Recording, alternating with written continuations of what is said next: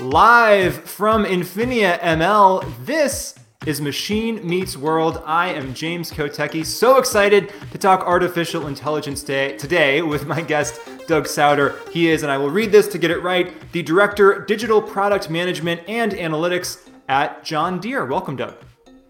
Thank you, James. Great to be here. Doug, when people hear your title and then they hear the company that you work for, what do they usually think? Well, James, I'm based in the Bay Area, and so uh, you know when I when I talk to people and tell them I work for John Deere, they're a little bit surprised at first, wondering what is John Deere doing in Silicon Valley. Um, but I find that people have a, a, significant interest in agriculture. You know, many of us have family roots that go back several generations, uh, are familiar with the brand, and I'm always excited to talk about what technology uh, is happening in, in agriculture and how we at John Deere not really just an equipment company, but actually a technology company that is applying uh, technologies like artificial intelligence to solve some of the world's biggest challenges. And that brand is so strong. I when I told my grandfather I was doing this, you know, we had memories of me riding around on the John Deere lawnmower that he had at his house, the kind of riding tractor. Another one of my one of my colleagues today was really excited for this interview because, as you said, he has a family farm and he grew up with this technology. Um, give me a sense, just to kind of set the playing field. Give me a sense of where the technology is today. I mean, this is an AI show, but you can you can expand a little bit further than that if you want. Like when we think about the cutting edge of, of agriculture, what are we even talking about? So there's some really big challenges that we face uh, in agriculture. You know, as as many of you know, the the world's population is projected to grow, and so that creates a challenge for farmers to meet the needs of food production in a in a sustainable way. And farmers globally face significant challenges of shortages of skilled labor, um, unpredictable weather, and there, there's always a race against time to get the uh, to get crops in on time. And so and so what this results in is a huge need for farmers to be able to do more with less. And that's less time, less labor, less seeds, less chemicals, and really technology provides a, an opportunity to help farmers uh, solve solve those those challenges. Um, and what we're really focused on is bringing that technology to bear to help farmers optimize every aspect of their of their farming operation. And so when we talk about AI and we zoom in on AI specifically, what are some of the things that I don't know, what are some of the things that you're working on right now this week? What's going on? Yeah. Well, one of the most uh, exciting uh, technologies that, that, that we're developing is called see and spray. So traditionally, when when farmers have a, a problem uh, uh, with weeds in their field, they have to make a field level decision about whether they should take a machine called a sprayer in and and spray that uh, that that field to take care of the weed problem. And a, and a, a field might be a hundred football fields, just to give you a sense of the of the size. So it's a field level decision. What AI enables us to do is is mount cameras on that machine. And as that machine goes to the field in real time, those cameras are taking pictures of what's beneath it. It is running that through a machine learning algorithm that has been trained on hundreds of thousands of images and can detect the difference between a weed and a crop. And then that algorithm uh, enables individual nozzles to spray chemicals only on the weeds and not on the crop. And so this is an application of AI that can result in uh, reduction of herbicides up to 80%. And so that has a significant impact, not just on the farmer's bottom line, but also on the environment as well. Something we're really excited about. And I think uh, speaking of it in bottom line terms is very interesting. I mean, I'm sure every farmer wants to do, the right thing for the planet and as much as they can, as far as not spraying as much of this stuff. But when we talk about an 80% reduction in herbicide, even from what you've already said, I think you're getting the picture that, like, for me and probably for many people in AI, we're kind of city slickers and we need these basic farming concepts like explained to us before we can get into this. But it's fascinating because when you talk about an 80% reduction, let's say in herbicide, you're also talking about a relatively expensive process. I mean, AI, machine learning, data science, um, you know, computation, those things aren't cheap, right? So how do these how do you weigh these things out and figure out because for me that sounds like a, a, massive expense to get to the point where every individual nozzle is spraying based on a machine learning algorithm trained on millions of pictures. That's a big process. It is. Uh, at the at the end of the day, you know, our our vision is to to help our customers be the world's most profitable and sustainable farmers, and and so uh, we want that technology to achieve a, a payback for them, um, so that it makes sense to deploy that technology uh, on their field. And so we really see financial sustainability and, and environmental sustainability going together because farmers want to leave uh, a legacy for the next generation. Many many farmers are family farmers. They want to pass down not only uh, healthy farms but a profitable business to the next generation. So we see we see those two going together. Are are we at a break even point now, or have we already surpassed it? Where you know it makes sense for those who have the capital to invest in machinery like this, or are there still investments being made and the groundwork being laid for some kind of future break even point where it just kind of like with electric cars people talk about in a few years it's going to make financial sense just in baseline terms for everybody to get that. Are we there yet with the kind of ai technology you're talking about with farm equipment? We are. That's one of the things that's that's exciting about working at john deere is we're not just talking about future concepts.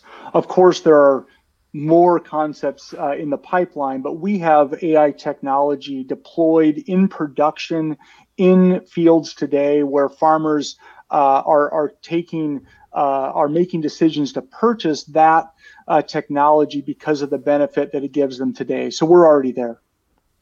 And and I think there's interesting lessons with so many of the different aspects of what you're talking about. But let's take the idea of what it has meant and what it does mean to be a farmer, right? When again, city slickers like me hear the term farmer, certain certain things come to mind, a kind of laid back, easy life on the farm, which I know isn't really true, but I'm just kind of giving some general perceptions that people might have.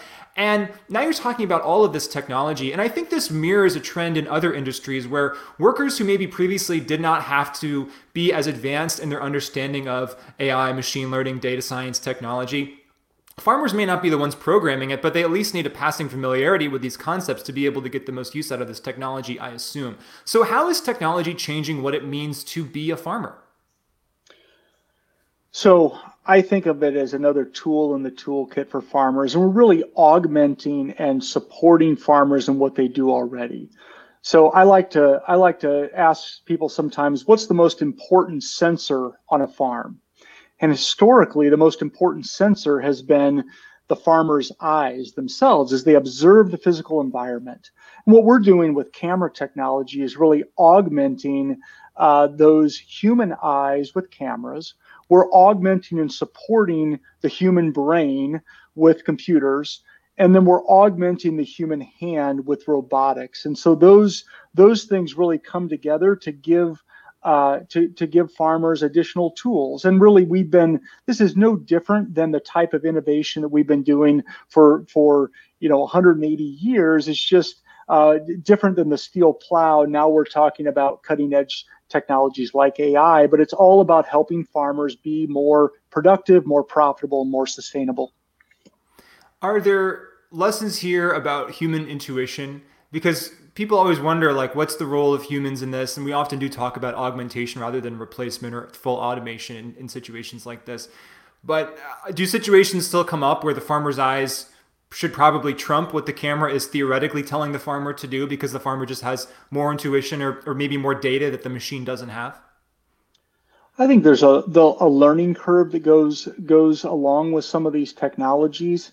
Um, you know, and one of the things that we think about is not just how to build automation, but what is the user experience uh, that needs to, to, to be part of that technology to help build the trust and confidence uh, in the automation um, so that the whether it's the operator in a piece of a machinery understands why is this equipment doing something maybe that's different than than I would be doing right now Um, and of, of course, there can be edge cases where where we continue to refine the technology. But in many cases, if you present the data, if you present a visualization for the the farmer to understand why did the equipment do what it did, it builds and grows their confidence that the automation is really is really capable.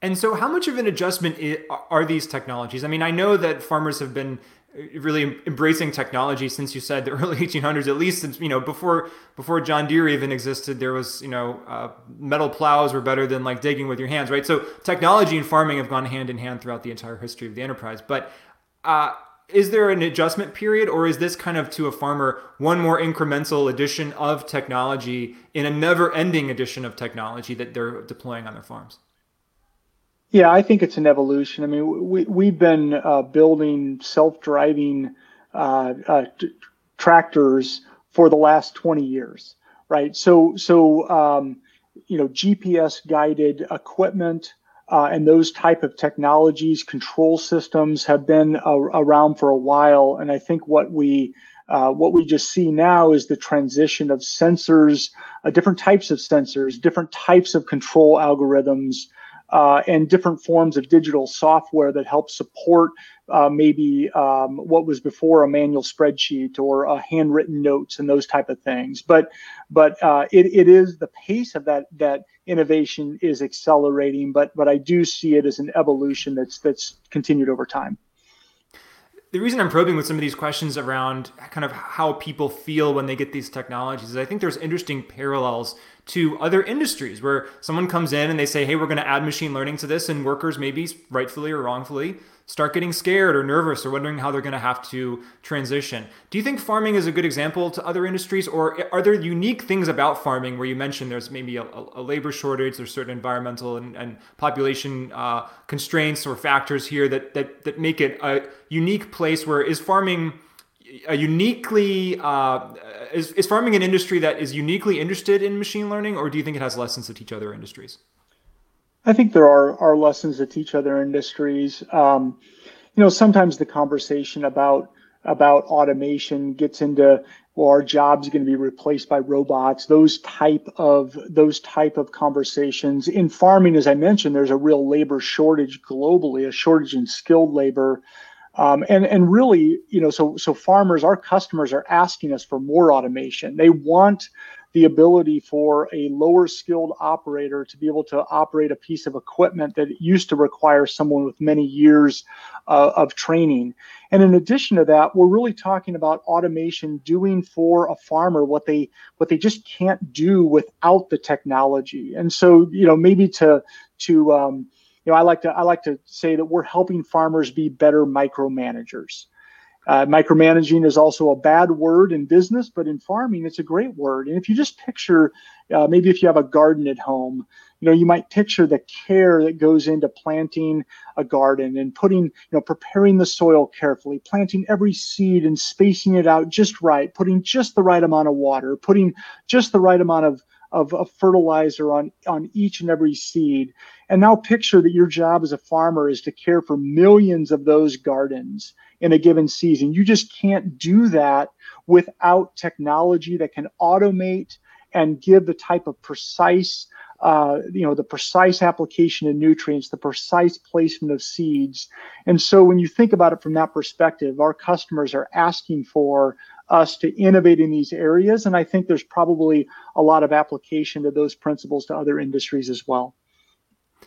Uh, John Deere, as a company, as a brand, has been around since 1837. Are there unique benefits and or obstacles with the work that you do in data science and analytics and trying to make that more of a part of your offering and i assume uh, probably more a part of the, the, the internal runnings of the business as well um, there's many large companies out there, many large brands trying to make this shift. What can John Deere teach them? Well, we're we're still on the journey, as is is every every company. Um, I, I, do think we've you know we've learned a, a couple of things along the way. Um, you know, we've had teams of of people building products for farmers for a long, long time, as you mentioned. Uh, as we think about AI driven products, data science driven products, it's really, um, I think I've become more and more convinced that uh, that that it's a team sport and the, the players on the team are maybe different than just traditional uh, software engineering products of the past. Um, if I think about some of the unique roles that we're bringing together, bringing together data scientists, taking folks that maybe in the past were really academically oriented, focused on their output as a white paper. Now their output, they're contributing to production software code that's running farmers' operations and, and, and enabling their livelihood. Uh, those data scientists really need data engineers to support them to build the data pipelines that bring data from operational systems maybe that collect that data and get it into structures where the data scientists can can create models. Uh, that that's a, a, relatively you know new discipline. And then uh, product managers and ux designers when you're building digital software tools that are are um, you know maybe showing the output of a predictive model or an estimate it's different than than uh, just performing uh, you know the same calculation over and over again and so so what's unique is bringing those new disciplines together um, and putting them in, a, in an environment uh, that are iterating rapidly, working with customers to make sure that software is, is working well. So I see it as an extension, um, an expansion of traditional software uh, software development, and we've we've learned that that teaming model of bringing those unique disciplines together is really important. And I think the other, the second thing maybe I would say is that that uh, you know your AI strategy has to run on data. Uh, it's easy to get focused on the exciting algorithm that's going to be developed, the predictive model that's going to be developed, but it's the unglamorous work of collecting data, of assessing data quality, of building data pipelines and robust structures that allow allow for data scientists to get at that data. Often you'll find that data scientists will spend 70% of their time just wrangling the data to get it into a sure. useful form.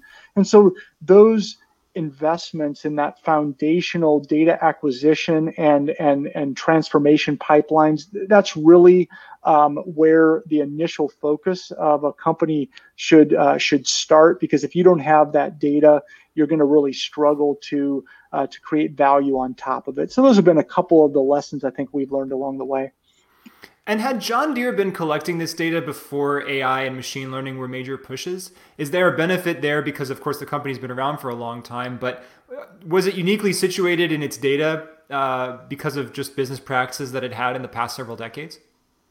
To, to some degree, we have been connecting uh, equipment to the cloud for many, many years, really for the benefit of our farmers. And so, um, you know, one, one, one example is the type of uh, diagnostic uh, uh, uh, machine data that comes off of our, our equipment um, that has flown up to the cloud for uh, troubleshooting of and diagnosing of equipment issues. We were able to leverage that data to create uh, predictive diagnostics. So we we now process that machine data we create what we call expert alerts. So this is a predictive model that says, hey, you're gonna you're gonna experience a part failure in the near in the near future. We send that message then to our dealers so they can proactively reach out to our customers and and uh, and service that vehicle before there's any downtime. And this is a really big deal because in the heat of the battle, the, the last thing that a farmer needs is to lose a few hours or a day of work because of a, of a, of a part that went down. So that's an example where where much of that data had existed for similar purposes, and we extended its use uh, uh, by use of a, of a machine learning algorithm to create more value with it. Yeah, this is so relevant, and it occurs to me that like when John Deere talks about deploying AI and ML and technology into the field, like you're one of the few companies where that is literally true. Um, and so it's really exciting to talk to you about this and to hear that so many of the things that you're going through are things that we hear at Infinia ML from other clients in so many different industries, um, but that you're putting it to practical use. It's great. Um, are there ethical issue? People talk about AI ethics a lot these days. Obviously, uh, bias and facial recognition and hiring are, are certain ones. Medical issues. Are there a set of ethical issues in precision agriculture and the kind of machine learning AI work that you do? Well, as you mentioned, when people talk about ethics and AI, they're often talking about bias and models. It's something that that is maybe a little different for us, but is still relevant. You know, we have a global customer base, and that equipment. If we think about an application of AI and equipment automation, uh, we want that to work in all of the physical and environment, uh, physical environments that that equipment is going to operate in. So, mm-hmm. you know, having uh, really good test sets of data that are broadly representative of the environment uh, that our equipment will operate in is certainly something that we focus on. I think another another topic in agriculture that's really uh, that's really relevant is the use of data, data privacy, and and how um, uh, data use policies are are created. This is something we've spent a significant amount of time in. Our customers have entrusted us for years. Um, uh, you know, we have a, a, a long-standing brand, and they've entrusted us to store and and and manage data that comes off of their equipment, uh, data that's used to manage their farm. And so we've gone to great lengths to have transparent data policies. In fact, we've received industry certification that validates that that we're in compliance with those with those transparent policies for how data can be used. So those are a couple of the issues that come to mind. Um, another very timely issue, of course, COVID 19. And agriculture has been a large part of this story. Are we able to supply everybody with the food that we need to get through the pandemic in very difficult times? So, when you see the history of uh, agricultural AI being written, what does the COVID 19 chapter say?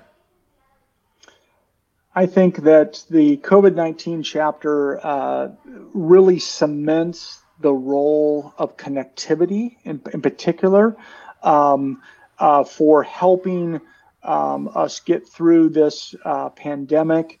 Of course, you know, most farmers aren't able to just work from home like you and I uh, are today.